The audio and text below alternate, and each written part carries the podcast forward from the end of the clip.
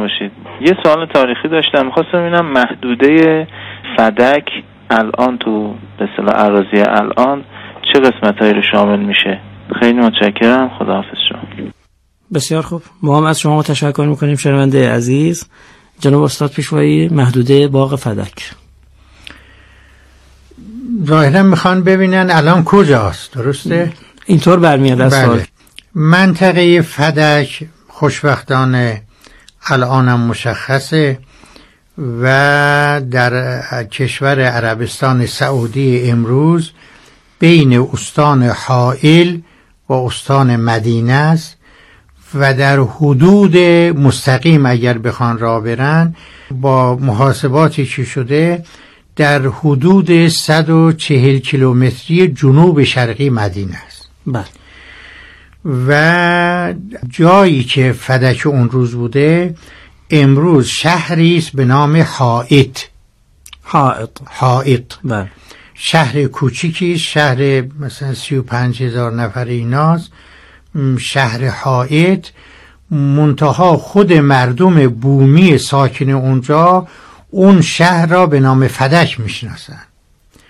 جناب آقای هاشمی رفسنجانی سال 87 در ماه خرداد یه سفر رسمی داشتن به کشور عربستان سعودی. یک اجلاس بین مذاهب بود در کشور سعودی. به دعوت دولت سعودی ایشون تشریف بردن و ایشون جز پیشنهاداتشون یکی این بوده که ایشون جناب آقای هاشم رفسنزه و همراهان را به فدش ببرن. و اونا می‌برن به فدش. بله.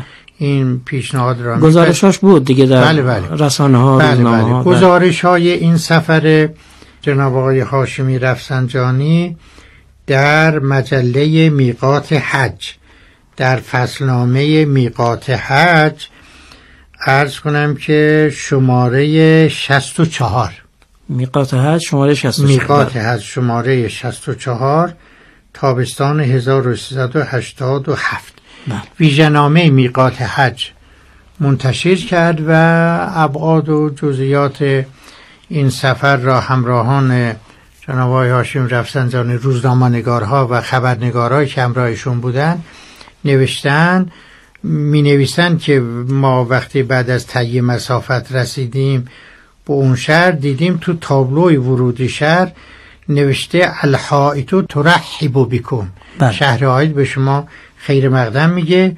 ولی زیر این تابلو زیر همین عبارت نوشته فدک. بله. و وقتی میرن اونجا و از معمرین اونجا می‌پرسن اونا میگن بله ما اینجا را به نام فدک می‌دانیم. سوال میشه که مقصودون از فدک چیه؟ میگم فدک اون زمینایی بوده که رسول خدا به دخترش فاطمه داد. یعنی اونا با همین سوابق با همین خصوصیات می‌شناسن. بعد می‌پرسن که خب حالا فدک چشمه داشته نخلستان داشته اونا هست نیست می‌خوایم ببینیم. اینا را می‌برن به قسمت قدیمی شهر. میگه شهر دو قسمته. یه قسمتش قسمت قدیمی شهره قسمت فرسوده شهره. که اون چشمه ها و نخلستان ها اونجاست یه قسمت, جدید شهره که ساختمان های امروزی و ادارات و امثال اینا ساخته شده. اینا را می‌برن به قسمت قدیمی شهر. نخلستان های اونجا هست. البته بعضی از نخلا خوش شده بعضی از سرپایه و چشمام خوش شده. دو تاش باقیه. یکیش که اصلا آب جریان داشته و بومی ها و محلی ها میگن که ما به اینا میگیم اویون و فاطمه یعنی چشم های فاطمه. و به این نخلستان ها میگیم بساتین و فاطمه. و به این منطقه میگیم وادی فاطمه. و مسجدی هست اونجا مسجد قدیمی. میگن ما به این مسجد هم میگیم مسجد فاطمه. و اما مساحت می‌پرسن که مساحت منطقه فدک چقدره؟ میگن پنجاه کیلومتر در پنجاه کیلومتر. بله. این پس منطقه بزرگی هم منطقه بوده. بزرگیه و الان هم هست. منتها این هیئت رسمی را طبعا از اتوبان ها و اینا بردن که راحت باشه اینا. خیلی جاها دور زدن مثلا برن که از راه های راحت رفته باشن. 260 کیلومتر راه طی کردن ولی چون جغرافیای قدیم میگه که بین مدینه و فدک دو روز راهه و با محاسباتی که انجام داده شده صورت گرفته اون زمان هر روز هر شبانه روز حدود 70 کیلومتر طی می‌کردن. بله. دوروبر 140 کیلومتر میشه گفت تا مدینه فاصله داره چون که خیبر را هم تخمین می‌زنن در 180 کیلومتری مدینه بوده و از طرف دیگه فدج نزدیک خیبر بوده. بعد از فتح خیبر رفتن سراغ فدک که اونا با سول تسلیم شدن این مسافت هم با هم جور میاد. تکرار می‌کنم الان جای فعلی فدک هست مشخصه در حدود 140 کیلومتری جنوب شرقی مدینه. و شهری اونجا هست به نام حائط. بومی های اونجا محلی های اونجا اونجا را به نام شهر فدک می‌شناسن.